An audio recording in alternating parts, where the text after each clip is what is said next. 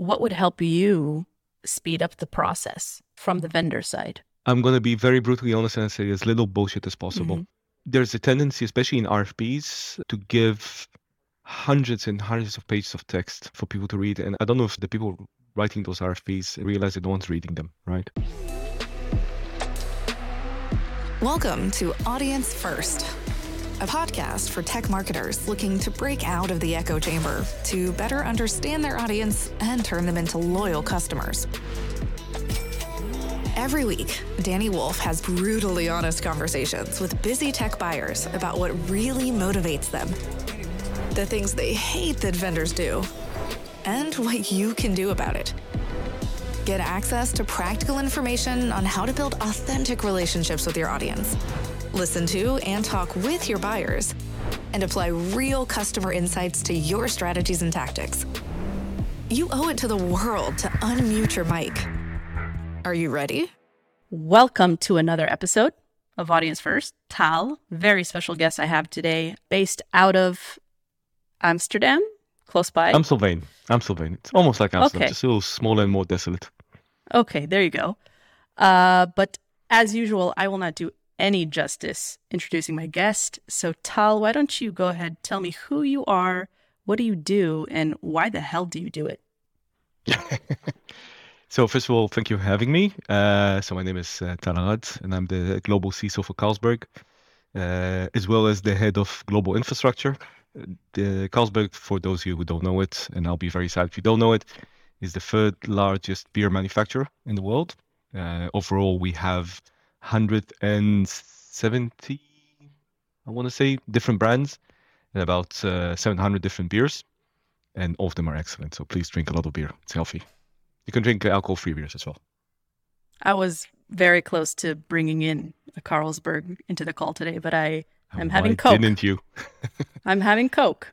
Okay, Coke is not bad. It's the same company manufacturing those. In Israel, Exactly. So that's okay. There you go. Yeah. How how did we meet? Well, we never met actually. I think what happened was that I, I don't remember who referenced that on LinkedIn, your podcast. Might have been Allan Alford.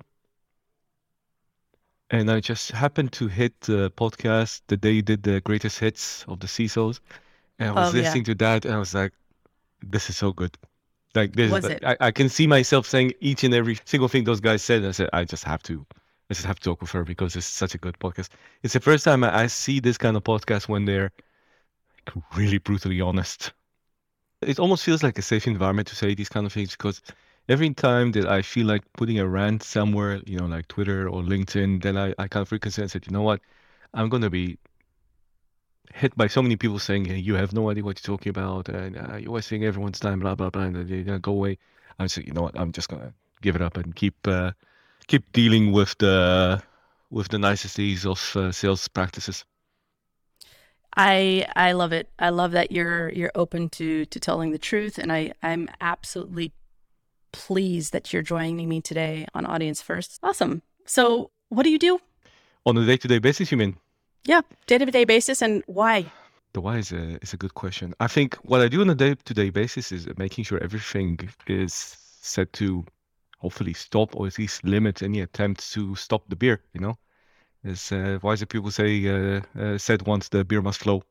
Hmm. Um, and also to try to make it as painless as, as possible, uh, not only for the uh, user community, but also for our own IT organization. And now, because I also have the second hat of head of infrastructure, I also feel the pain that my security hat is causing to the other side. Um, and why do I do it? That's a that's a really good question. I think I'm. Um, a lot of people are saying that you can't really do security without really believing in that because it's it's quite a brutal field. Um, you're gonna get hit by never-ending problems. You're gonna be away 24/7, and most people are not gonna like you for that. So you really need to believe that you're doing something good um, for the company that you work for, for the organization, for yourself, for your for your team as well. So I think uh, I've been doing this for a while, and I think it's mostly because I, I like it. Right? I feel that I'm doing something that matters, and it also keeps me challenged all the time because it's never ending. There's always something new, something evil coming around the corner. Cool. So, Tal, tell me, what do you hate most about the cybersecurity industry? Wow, that's a big question. I think I, there's quite a long list, but I think my num my current number one is probably the gatekeeping that I, have been seeing in the last few years, which is seems to be getting worse and worse from a certain generation of security practitioners that seems to think that you need to have 20 years experience, uh, five different certifications, and about three advanced degrees before you are allowed to apply for a for a you know first tier SOC analyst it seems like the it, it's kind of became the Valhalla of IT is that you have to be the most experienced person in everything because you can even imagine working for security. That really pisses me off. Because mm. on the one hand, we keep complaining that we have zero people. On the other hand, we make everything possible to actually stop new people from coming into the industry or moving from other parts of IT. So I think that that probably is my current number one in this. In your opinion, though, what is the happy medium? the happy median for bringing new people in. Yeah. I think th- there's a couple of things that we also do in Carlsberg as well. First of all, internships and students. We have almost on regular basis, we have various uh, students working in the team and getting real world experience from working inside the a big organization in parallel to doing their academic studies. And we actually try to keep uh, some of them. I, I would keep all of them. I don't have enough accounts, unfortunately, but we if we can't keep them, we at least make sure that they have enough practical experience to go on for other big corporates. The other thing that we're doing, we're actually taking people from other parts of IT, right? Just recently, we we hired someone for my security operations team who came from the IT local IT management, and he's just great, right? Even if he doesn't have the formal security background, he's so experienced in IT that I don't care. You know, you'll just learn and, and get into it as well. I think we need to allow for entry, much more entry level positions, and don't assume that people have to know everything. They'll learn on the job. It's absolutely fine to come without any pre- pre- uh, previous knowledge. I mean, there are some positions when they, you need to be more senior and understand what you're doing, but there's also more than enough room for people to come without any uh, special knowledge and just grow into it. Mm-hmm. So right now, as as the CISO at Carlsberg, what is your one bleeding neck challenge? That's an expression I, I haven't heard before. Yeah. Stole it from the one and only Louis Grenier, who is uh, another podcaster in the world of marketing. Yeah. I'm gonna I'm gonna use that with credit. The one neck challenge. I think uh, there's always there's always a lot of things, but I think it's the it's the too many moving parts and complexity.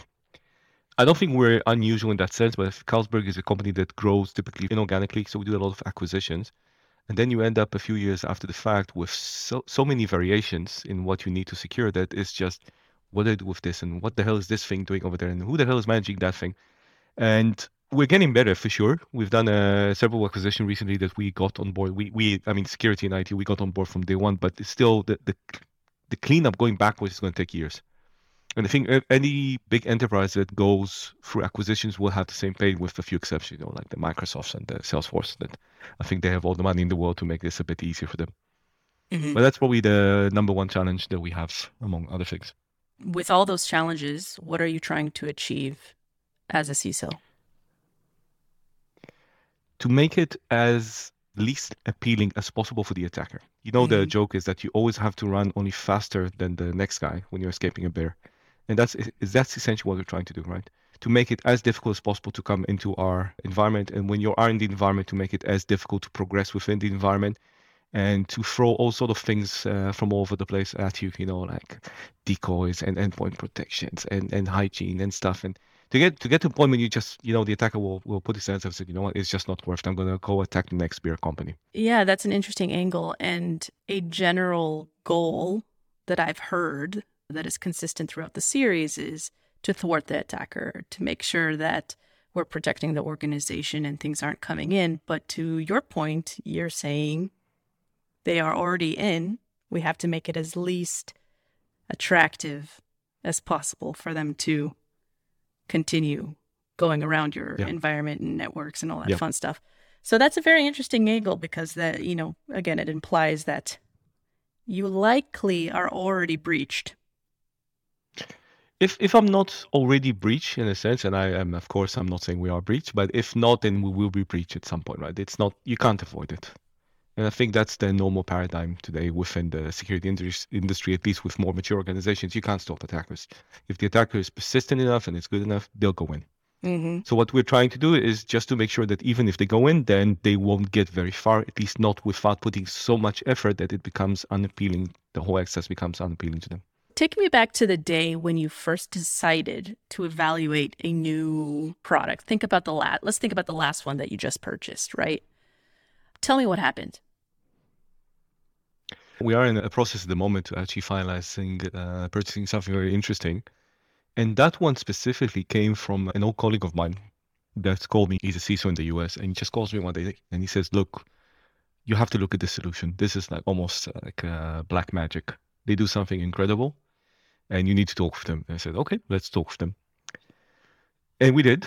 And we also kind of, uh, I mean, my uh, operations director looked at them and said, I want that thing and I want it now. Then we started doing the, the testing. Essentially, when we buy something, uh, technical solution, we make sure that we test it and we really run it through the hoops, right? I have uh, a team in uh, in Hong Kong, then they tend to do the the new stuff. You know, these guys are are animals. They just they just throw every possible thing in that solution and they work 24 7 and they try to kill it. And everyone came back with thumbs up and said, yeah, we like the solution. And um, the next step was actually, uh, which we just did today, was to do also reference call uh, because we also we're always being sure that we want to get an independent view of the solution as well. And sometimes we talk with you know the various analysts like Gartner or or Forrester, but I always take that with a pinch of salt because you don't always know necessarily what was the evaluation criteria. So I prefer to talk with with peers, you know, with other organizations that implement the same solution and get their view. And we actually had in the past, not with this one this specific, because this one actually came out very well from the reference, but we had references calls, uh, reference calls in the past where we got a pretty good impression from what we were testing, and then the reference call said, "Yeah, it's good, but." There are issues. It's not as shiny as they show it is. The surface is not perfect, and that always gives us a, you know, question mark. Because if the if the vendor actually chose a reference because they always choose the good references, right? And the good reference actually said it's okay, but then question marks start raising up. Right. I want to go back a little bit further though, before you actually tested and talked to the references yeah. and did all that fun stuff during the evaluation. Tell me a little bit about what led up to you saying, okay, my peer is telling me that I have to take a look at this solution. And my operations guy is saying, yeah, well, I, I want this. But what happened that you said, okay, yeah, well, let's consider it? Was there something in the company or in the business or on the team that kind of triggered you yeah.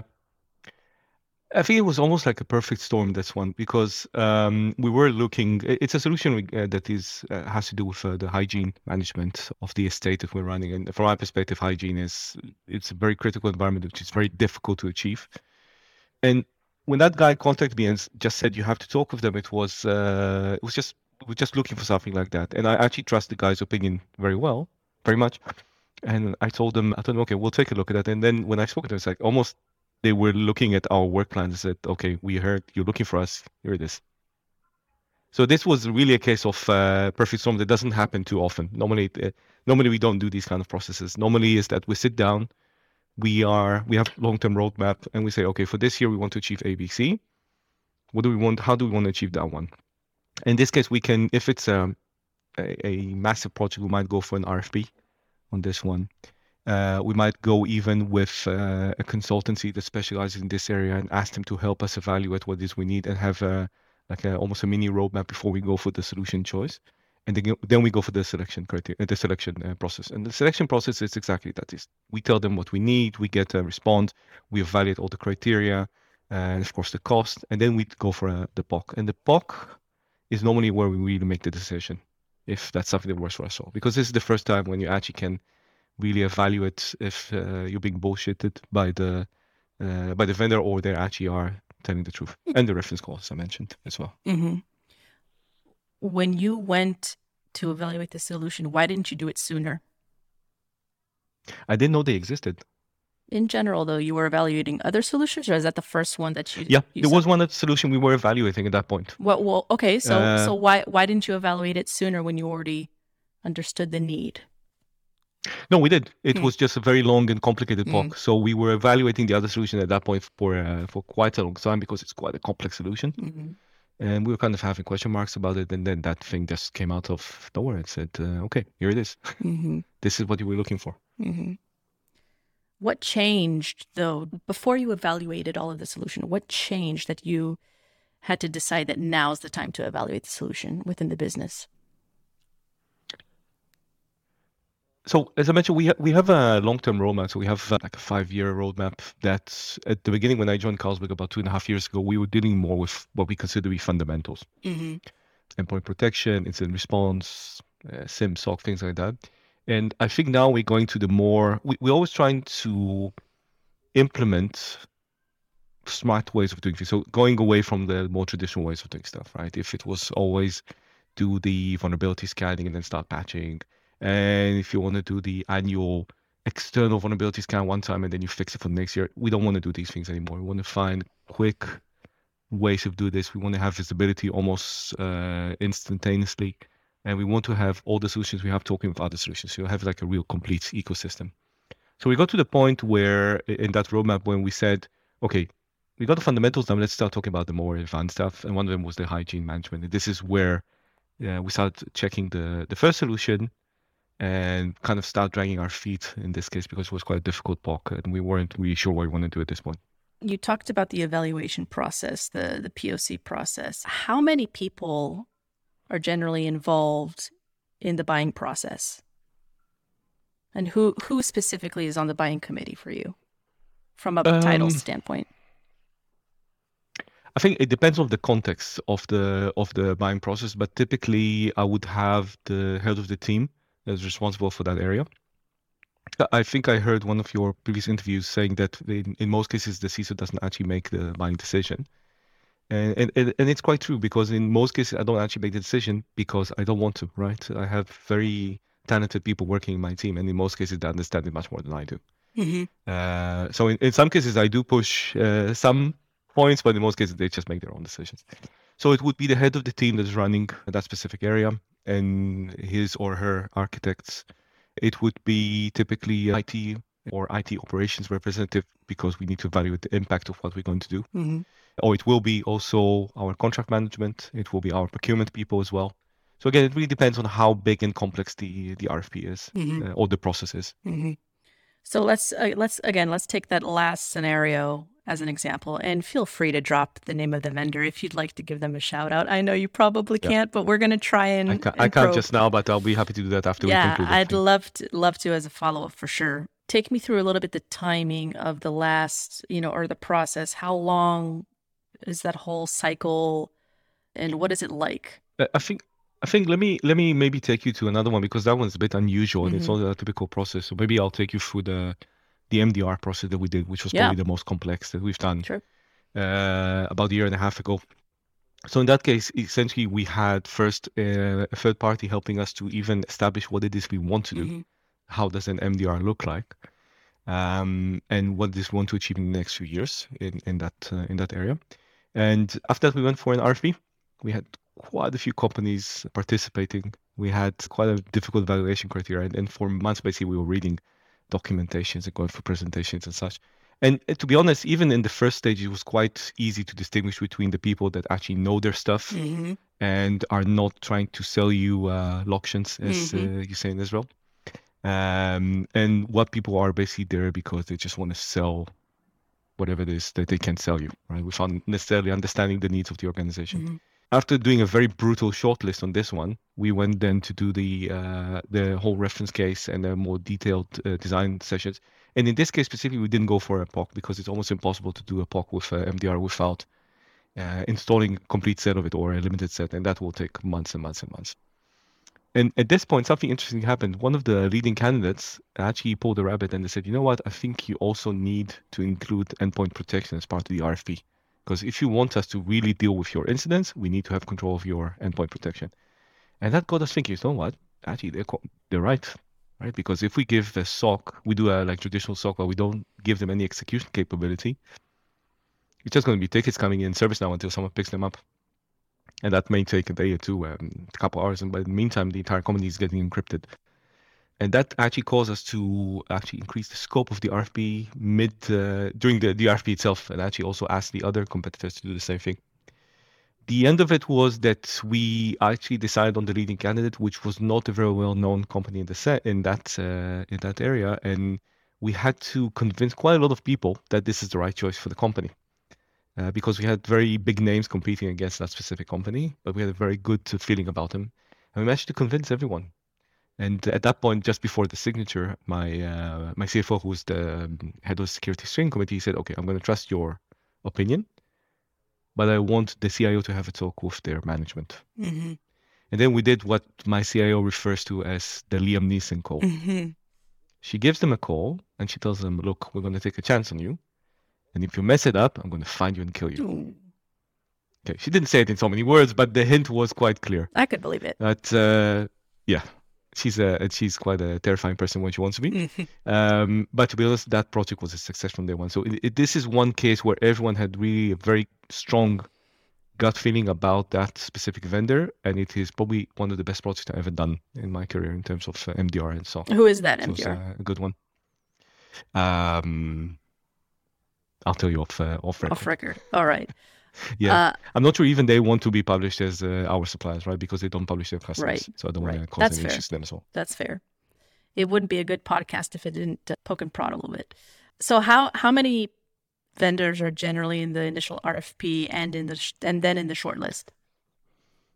It really depends on the area, right? Because in some areas it's very, very specialized, and some of them it's more generic. So in the MDR, it was a lot. It was about 10 companies. And actually, I, I swore that I'm never going to invite so many companies again.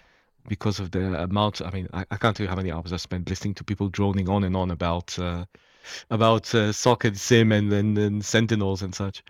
So it really depends on the sector. Like we did a, a PAM RFP last year, and I think we only had about four companies there, if I'm not mistaken, because essentially that's what you have in that segment. Mhm. Um, but we're trying not not to overdo it since that famous RFP. So normally we would invite four, maybe five max. Mhm. Shortlist normally we're going to have two companies, uh, unless there's someone that really impresses us, and then you know we're not very strict on that one, so it might end up being three as well. But typically we end up with two companies in the running. What's the average? From uh, again, I want to go back to the MDR example. What was the average, you know, uh, amount of months before you said, okay, initial visibility, right? I, I know you exist. To we're going to start onboarding. Uh, you mean from the start of the RFP until we actually started the project? Mhm. Um, I think it was about eight months, eight to 9 months, something like that.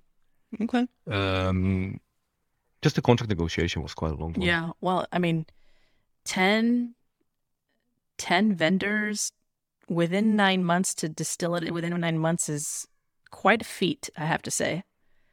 That's Yeah. a we That's didn't sleep lot. that Yeah, much. that's a lot. We didn't sleep much during that time. that's yeah. a lot. I was basically uh, when we prepared to the steering committee, I was basically we're sitting 4 p.m. on a conference uh, call with uh, all the details that we need to convey tomorrow, and basically, we're shouting at each other and throwing details back and forth and numbers and such, and and uh, it was just uh, amazing. And then we had the funniest uh, moment when we did the steering committee. Um, the CFO didn't ask much questions, and then he did ask at some point what the payment terms are. hmm And we have really difficult payment terms, so we have like 93 days. And at that point, 93, 93 manager- days? 93 days. yeah. Okay. But we compensate with beer Yeah. if you ask us nicely. um, and at that point, the procurement uh, manager was quiet until point. Until that point, she goes like, like you know, the voice of God from above. Mhm. We agreed on 93 days. I was like, uh, a very very nice moment during that uh, meeting. so you have quite a lot of hoops and hurdles to go through and over during the whole buying process that probably several who are listening actually aren't familiar with or aware of. I mean, you have a lot of convincing on your end to do and a lot of evaluation, reading, testing. It's on top of your job, essentially. Yeah, I, I think it, it really depends on on the on the context, right? On the on the type of technology we're buying. But yeah, the the more expensive, the more complex it is to buy, then the more hoops we have to go through. Because like every you know uh, big enterprise, there's a lot of uh, breaks uh, that you have to uh, uh, and, and balances, checks and balances that you need to go Mm-hmm. through uh, to get approved. It's not as bad as other companies I used to work Mhm. for. Um, I used to work for a large Japanese company uh, for quite a long Mhm. time, and they were difficult. Over there, you had committee on every single level. It almost feels like you have to go for a committee when you want to say good morning to Wow. someone. Um, so we're not that difficult. And typically, when the RFP uh, group or the buying group makes a decision, we need to get formal approval from depending on the on the cost. But it's not very common that they challenge us on our decision. So there's quite a lot of uh, trust in Carlsberg that the professionals know what they're doing. Well, in your opinion, though, what would help you speed up the process from the vendor side? I'm going to be very brutally honest and say as little bullshit as possible. Um, there's a tendency, especially in RFPs, uh, to give hundreds and hundreds of pages of text uh, for people to read. And, and I think, I, I don't know if the, the people writing those RFPs, and I can tell you, I did those things in the past as well. I don't think they realize that no one's reading them, right? So, so we're, we're going to read the as little as possible to make a decision. You know, the technical diagrams, the real high level explanations, the few slides that can give us the message. No one's going to read hundreds of pages. So if we don't have the time, we don't have the capacity, no one can digest that. So as little of as as focused information as possible, mm-hmm. that will really help everyone to make a decision. And when you go with the presentations, and that's something actually that probably got our famous MDR the RFP, bring the people that will actually deliver the project to present it. Hmm. and the people that you know will stay with the client because it was clear for us from the get-go that the people giving the presentation are the ones that will actually carry out the project and they were impressive. We had other companies several consultancies that brought 20 partners to the presentation. And you know we're all we've been we've been around the industry for a while. It's clear to everyone that none a single one of them will stay once the project will start. Hmm so as little bullshit as possible and as focused messages as possible. And if we ask you to give us a proposal, what you think we should do, don't give us an answer like, we'll do whatever it is you want us to do. Because we had some companies doing that. We'll do whatever it is that you want us to do. No, we called you, you're the expert. You tell us what you think we need to do, give us a focused message, and then we can make a decision. Right. So that will definitely help. I love it. I want to dig in a little bit and we're going to go back because I didn't I, I love this question. I ask this regularly on the on the session. How do you go about separating the wheat from the chaff among vendors and solutions? There are just so many. Again, you, you know, you do Yeah. you do the RFP, you do the short list, but I, I want to uncover a little bit more color there. It's not easy, right? As you say, there's a lot of players, and I think the cybersecurity industry has been booming the last few years. So um, there's more and more options out there. And if you just look at the endpoint protection market or segment, where you only had, you know, Symantec and McAfee for 20 years, and now all of a sudden you have like 50 companies out there that you need to consider. Um, there's, there's several ways that you do that. First of all, there is, and it might sound funny, but there is myself and the people hearing the pitches of the various companies. We've heard so many pitches, we can already identify from the beginning if someone is trying to sell something that doesn't work, right? So if you're saying something that is too good to be true, it probably is. And if we ask you a technical question and you come back and said, "Oh, that's a really good question," I'll ask my pre-sales guy. Then no, you're not going to pass the first the first hurdle, right? Um, so it's it's that first first and foremost the gut feeling. It's it sounds funny, right, that you make a choice based on that, but it is definitely a factor that we do. A lot of it is based on general knowledge in the industry on that solution, and I always feel I, feel a bit sorry about uh, you know new vendors that if they don't have the network or the people that know them, it's going to be much more difficult for them to grow, right?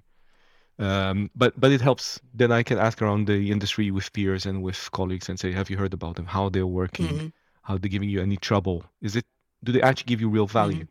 So that's something that definitely can help. And then you have the how well they can connect with your ecosystem because we've kind of moved in the last few years from having 50 different solutions that none of them are talking with each other. Then you end up, you know, with your M- uh, SOC or MDR, with like, they have like 20 different dashboards on the table. And now most mature solutions or solutions that are built by serious people know how to talk with other solutions.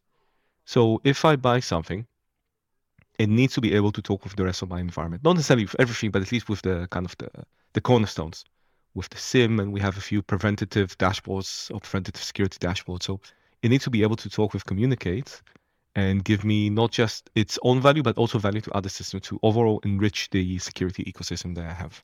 On average, how many security solutions do you have within your systems? that have to speak among? Oh, yeah, no They have to speak with each other. I don't know. I think uh, easily we have 20, around 20 different solutions, probably, probably more. wow. Um, and, and I think my uh, my architecture team they probably hate me because I keep bringing new stuff uh, all the time, so they probably hate me. I'm sorry? That comes with the territory of, of your job. Yeah. So I mean, It does. It does. We feel lucky to be working in a company that actually allows us to do stuff in, in an unusual way, Mhm. right? Um, we are using a lot of uh, new technology. We are using a lot of unusual uh, uh, tools to to make it a bit more efficient and make it a bit more difficult for attackers to hit us. but why are they unusual? What's unusual about those tools? Well, uh, not unusual. I would say new, right? New and innovative, and uh, doing just things a bit different than what we used to do in the last 20 years. What is innovative and new to you? I think one thing I really like in the in the kind of this new generation is first of all they make it as easy as possible to deploy Mhm. and to actually get real value from almost from day one from the solution. I have a relatively new cloud uh, security solution that we gave them an API key. 24 hours later, I have a dashboard that shows exactly every single problem I have in my cloud environment. 24 And hours. I'm just thinking in the past. I'm sorry. 24 hours.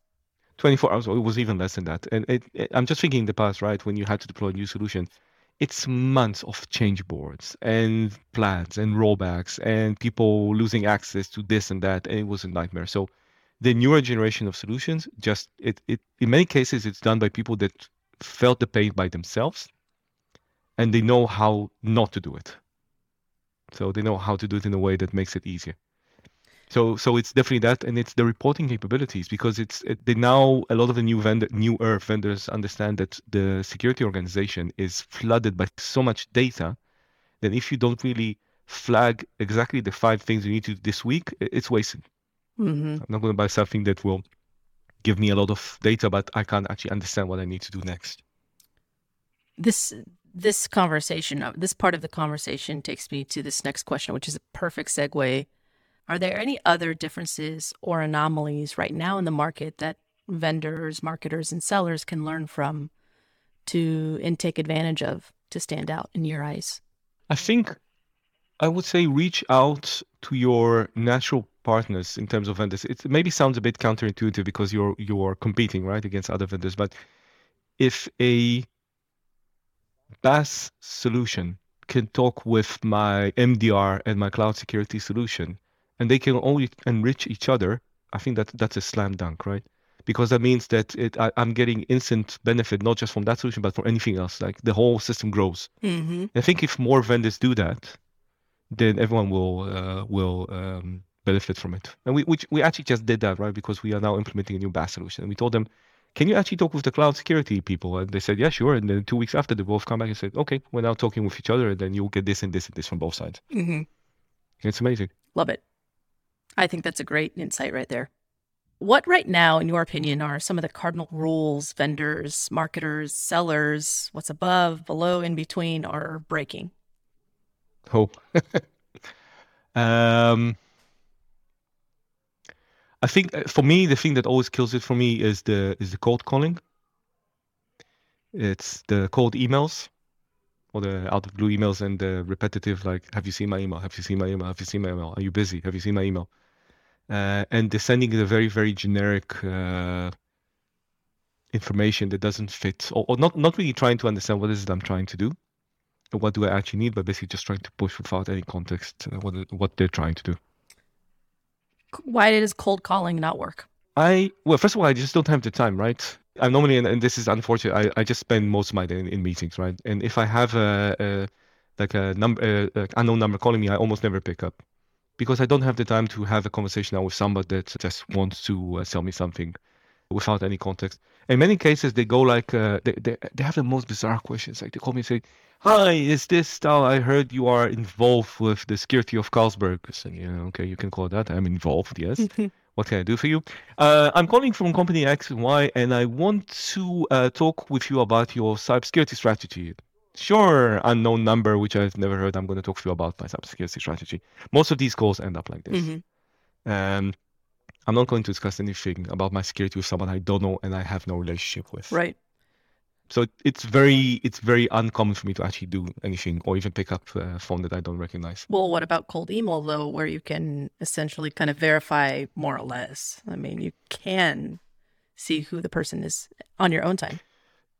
Yeah, and and that one uh, works a little bit better, but I'm just saying a little bit better because in most cases it's the generic email. Mm-hmm. It's the we're doing this and we want to present this, and then the the perfect one. Do you have five minutes tomorrow at 2 a.m. at uh, 2 p.m. And I say if I had two five minutes at 2 p.m. I would go to the toilet, right? I don't have five minutes uh, tomorrow, and I don't have five minutes in the next two weeks. It's not like I'm too important; it's because I literally don't have the time. Yeah. And and then it's like, hi, I'm just bumping this email. Hi, have you seen my email? Hi, have you heard my email? No, I haven't seen it. Right? Stop sending me emails. For me, if I get an email like that, it has to be something that catches my attention immediately, right? I'm going to stop you there. So it, I'm going to stop you there. Yeah. I want you to think of a great email that you got. Did that did that exist at all? First of all, it did it did exist. do Yeah. you remember? Is it still in your inbox? Uh, probably somewhere uh, Oh, so- below the so- first. the So then I, I couldn't so- ask. I couldn't be presumptuous right now and ask. Let's kind of pull it up and see if we can anonymize it and read it out and hear what a good email looks like to you. No, it's it's somewhere sold down. It's, it's going to take me a while to find it, but I remember. All right. I, I remember roughly what it was. Um, Let's go. It was an email from a from a small company that basically said, "Hi, we're from this and this company. We're just starting up. We're doing something very unusual around the uh, um, security awareness, and we want to have a conversation for you to see if there's anything that might interest you." And and the email was just. First of all, it was just nice, right? It wasn't. It didn't feel like there's a like a, a sales drone behind it. It feels like people that are generally trying to find their way in the industry. And second thing, they actually came up with a really interesting idea. And I said, you know what? Let's have a conversation. Even if we don't end up doing business, I wanna I wanna hear about it and maybe even give you some feedback. And that just led to a really nice conversation. Nothing came out of it, but the conversation was nice, and I actually remembered the. I, I will probably remember them if I see them again. I'm going to play devil's advocate. If everybody starts leading with that, can we get some feedback? Can we get some feedback? Can we get some feedback? We'd love to have a conversation. Oh, we just want to throw the, run this by you. That's going to be the default. Oh, it's another sales pitch. No. Yeah. So, so But- like, I mean, how do we how do we mix it up a little bit to to get your attention? I think if you give me context which is relevant to me, Mm-hmm. And to Carlsberg, that makes it easier, right? Rather than send me an email saying that, uh, "Hi, we're doing uh, we're doing this and this and this. Let's talk tomorrow." I said, "Look, I see that you are running this and this technology. I, th- I think you run this technology. I know that you have manufacturing facilities. We think we might be a- relevant for you, and if if it's okay, we'll be happy to have a conversation and just let us know. Rather than, are you have do you have time tomorrow? Yeah. 2 p.m. Right? Because again, just assume that the guy you, you're trying to talk with is just, or the girl is just busy, right? Yeah. I don't have the time to necessarily respond back to you immediately or at all. Mhm. And the more more understanding you have of my business and my needs, and maybe also my experience, right? Because if you come and you start giving me, uh, explaining to me why endpoint protection is important, I'm gonna shut down the call Mhm. pretty quick. Right. So if you have all this context together, that might actually work, right? Mhm. And it's not that I'm not looking for new parties. I'm looking for new partnerships all the time. right? Mhm. I'm looking for new people to work with all the time. But it's very difficult to find people that I can actually, out, of the blue, right, without uh, any kind of past knowledge or by introduction, it's difficult to find people that I can actually almost respect from the first email. Hmm. That's fair. There's just so much shit out there, which takes us to Yes. almost takes us to our next segment, the shit list, which is it's my favorite segment of the whole series. Before that, though, quickly, how do we best understand and learn about your business, not Carlsberg, your business? When you when you say my business, you mean uh, security for Carlsberg. Yeah. If I want to sell you a threat intelligence solution, right? How do I go about learning about your business so that I can frame the story and frame the solution for you as best as possible? I think if you understand the two things, the crown jewels that I'm trying to protect, which is not that difficult to, you know, assume what I'm trying to protect, and on the other side, maybe the threat actors or the kind of the what am I trying to protect against? that will give you a lot, Mhm. right? So then you can make the more focused proposals, the focused emails, or the focused uh, uh, pitches, Mhm. and not just give me a random email. Mhm. So we think that you want to protect your factories from breaking down, and we think you are probably running against, I don't know, some sort of uh, ransomware threat actor, and this is what we think you might need. Let's talk about it. Okay. There you go. Awesome. Okay. We're going to the fun part. This was all fun, but this is the this is the best part because it's the b- most brutally honest segment of the whole session. Don't hold back here. I won't. What's the one thing a vendor has done that has pissed you off? What's what's the worst thing that's happened and that you've experienced? I had a vendor that uh, that blamed me for fixing an RFP. What did that sound like? Um, it was actually a fun. Retrospective, was a funny story that we had in not in Carlsberg, but one of my previous companies, we had a big RFP for endpoint protection. The incumbent went to one uh, channel partner and said, "Can you represent us?" And they said, "Sure." And then another endpoint protection vendor went to the same channel partner and said, "Can you represent us?" And they said, "Sure." And then the third party did the same. They said, "Sure, why not?" And when our legal department heard about this, said, "No, no, no, no. You're going to choose one. You're not going to represent three." So they chose one partner which was not the incumbent. And the incumbent came out to me and said, "You're fixing the RFP, right? You decided to go for that other company, and then you're just doing the RFP for show, and we're not going to participate in it." An incumbent supplier for 10 years. And I told them, guys, I have no idea what you're talking about, right? We're not a public company. I'm not obligated to run an RFP. I'm running RFP because I want to make the, a good decision for the company. So I advise you to think this over. And said, no, we're out. And they went out. They lost the business of 18,000 users in that uh, in that case. That's weird. And what happened as a result that not only they lost the business, that that got them a very big black spot in my book. And I said, because you are blaming me personally, you will never set foot again in any company I'm working uh, for. And they tried to actually, not in Carlsberg, but another company. They tried to uh, create contact and uh, set foot in the business. And I told them, you remember that RFP? You will never set foot in this company as long as I'm here. I I'm I, I'm I'm not floored. I just I just don't understand. like No, no one really understood what the hell happened there. It was really strange. okay, that's weird. All right. Well, I mean that just goes to show you do not impress. You're black booked forever. So I'm, I'm, I'm- I might be a bit more vindictive than other people, but it's really is it. I have a long memory, so I, am I'm willing to take a lot of shit, right. right? But if you try to blame me personally for Mhm. something, uh, then that's it. Yeah. I mean that's fair. I I've felt that Yeah. before, and the same the same thing has happened to me. I've had a similar experience. Not with a very expensive product, but with a service, and it did not feel good. And so that really sticks in my mind. Well, let's flip it on its head. What's one thing a vendor has done that has made you feel good, or what worked for you in your years as a security professional? Um, there's actually quite a lot of good vendors I work with, and I tend to kind of keep them with me from one company to another. Mhm. I think the MDR is a good example, right? Because we um, we told them, right, guys, we're taking a chance on you. We are going to trust you with the with probably one of the most uh, complex projects and most expensive services in the company, and you need you need to uh, make us proud, and they did. And they and they told us that they were actually said that they are so uh, I don't want to say humble. That's not the right word for this, but they're so excited by the fact that we're going to work together that they're going to do everything possible for this to actually succeed, and they did Mm-hmm. and we just we just like we just love working with them right every every meeting with them we just keep saying that so we just love working with them What what specifically is um, you know gives you joy, or or what does a healthy and good relationship with the vendor look like? they're honest Mm.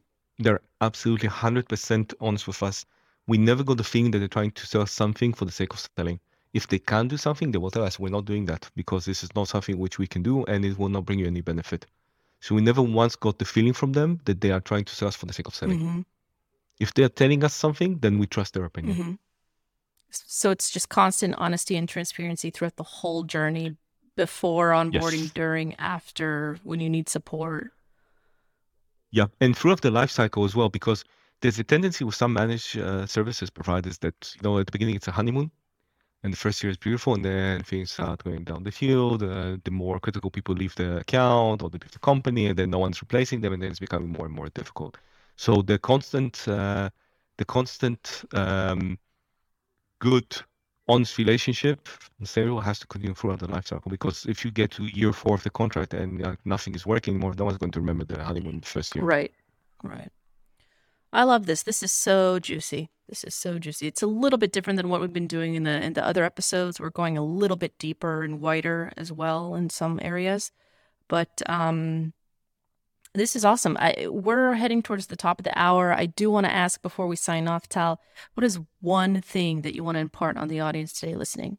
Don't try to sell us mid. How do you say it? Mid, is that midnight oil? Is the term I think?